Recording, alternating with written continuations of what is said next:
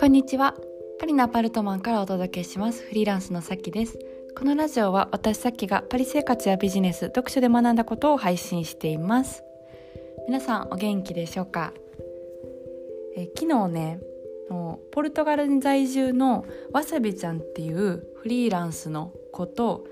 インスタグラムでライブ配信しました。そう。あの見てくださった方も結構いらっしゃると思うんですけどもありがとうございました。もう普通にわさびちゃんとのいつものあのテレビ電話みたいになって 途中からのワイン飲み出したりとかして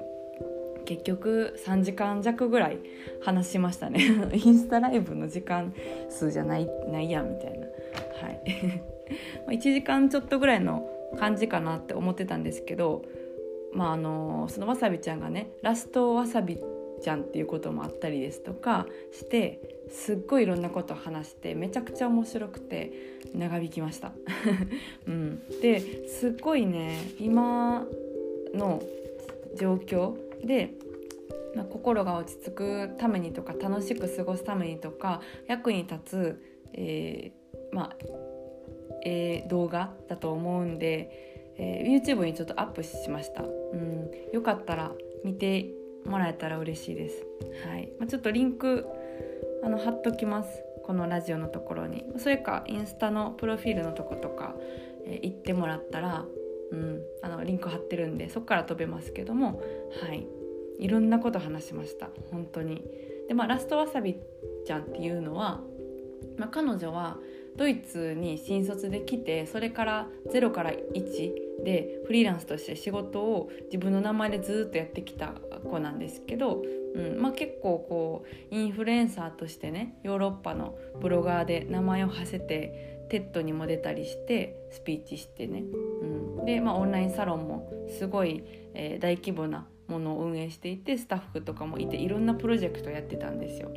そう。で、まあ、結構彼女はそれで6年ぐらいインフルエンサーをやっていて、うんまあ、新しい道が見えたと、うん、今のはやりきったなって思ったみたいで、うん、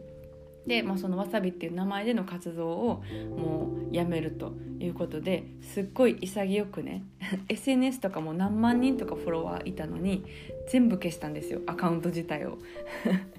ぶっ飛んでるなと思って。めちゃくちゃ面白かったんですけど、うん、そう。でもそんな彼女と私自身も2019年で、え仕事をねガラッと変えて今年からまた新しいことやってますけど、うん、そんな2人でいろいろちょっと話したんですよね、うん、すごい面白かったです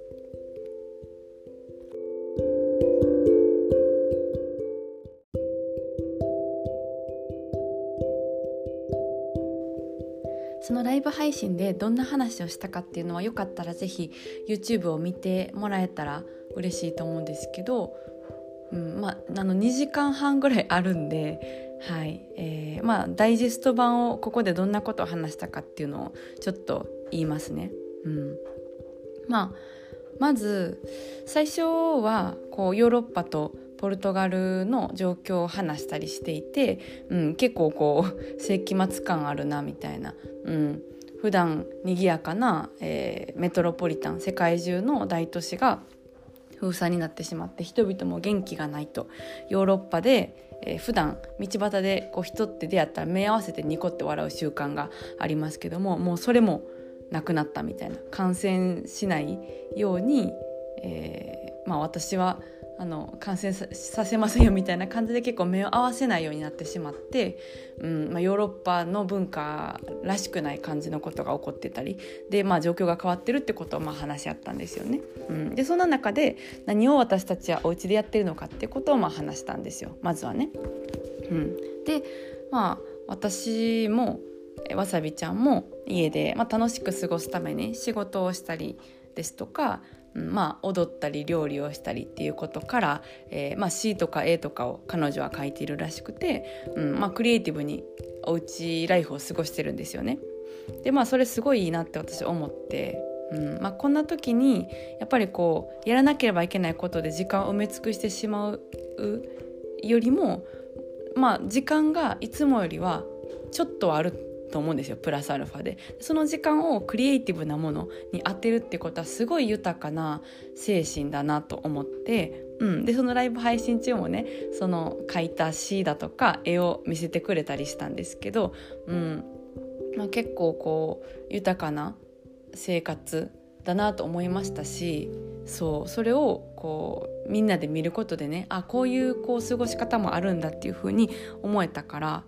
いいなって思いました。うん、そうそうそう。であとはですねまあどんな話をしてもこの2時間半でね行き着いたのがやっぱりこう自分と向き合ったりとか自分に集中するということは大切なんだといろんな回を導けるんだっていう話になったんですよ。うん、でね、まあ、この今回の引きこもり生活でこう寂しいとか人に会えないみたいなあの一見ネガティブな要素がありますけどもその自分に向き合うってことはね私はあの逆にこう世界が拡大することだなって思うんですよ。自分の世界が拡大していってすっごい楽しいんですよね、うん、だから是非おすすめしたいなと思っててその自分に集中して自分に向き合うっていうことですね。うん、がどんな風に自分は今感じてるのかとかっていうのを、うん、自分のことを知ってあげる時間にするとすごく豊かになります。でそのね、ことを突き詰めてるからまさびちゃんは詩とか絵を描いたりっていうクリエイティブな活動に、えー、移ってると思うんですけどね。うん、私はそのクリエイティブなことっていうのが、まあ、言葉をを、えー、自分の口から出したりとか文字を書いたりってことが私の中でのクリエイティブなのでそれをするのが結構活発になってるんですよ。だからライブ配信やったりとか対談したりとかあの結構やってるんですけども。うん。そう。まあそれでも気づきもめちゃくちゃあるんですよね。今まであのこのラジオで一人でこうくちゃべってねペラペラ喋って 皆さんに聞いていただくっていうのは結構慣れ慣れましたけども。うん、でもライブ配信やって自分がこういうところが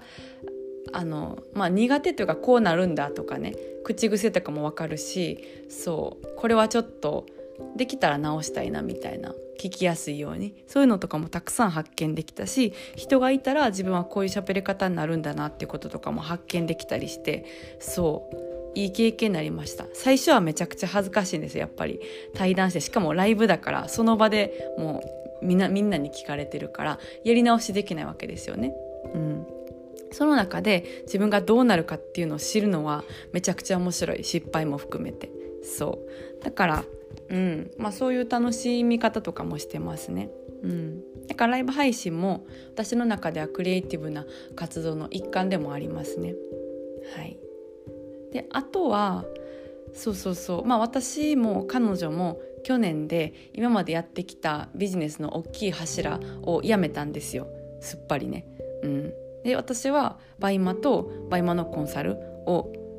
辞めましたし彼女も、まあ、インフルエンサーとしてね幅広く活躍していましたけどもその SNS を全部削除したっていう。はい、ことがあってそれを私たちはどういう心境でやったのか。うん、で今やってることはどういうことをやってるのかっていうことを話したりしてました。うん、そう。でまあ彼女は9個ぐらい新しいことやってるらしいんですけどその話をね本当に素の状態で、えー、話して、うん。まあ、途中からワインも飲んだりして、うん、完全に素の状態でこう話せたのでいろいろね、うん、こう楽しい話ができたんじゃないかなと思います。はいですね。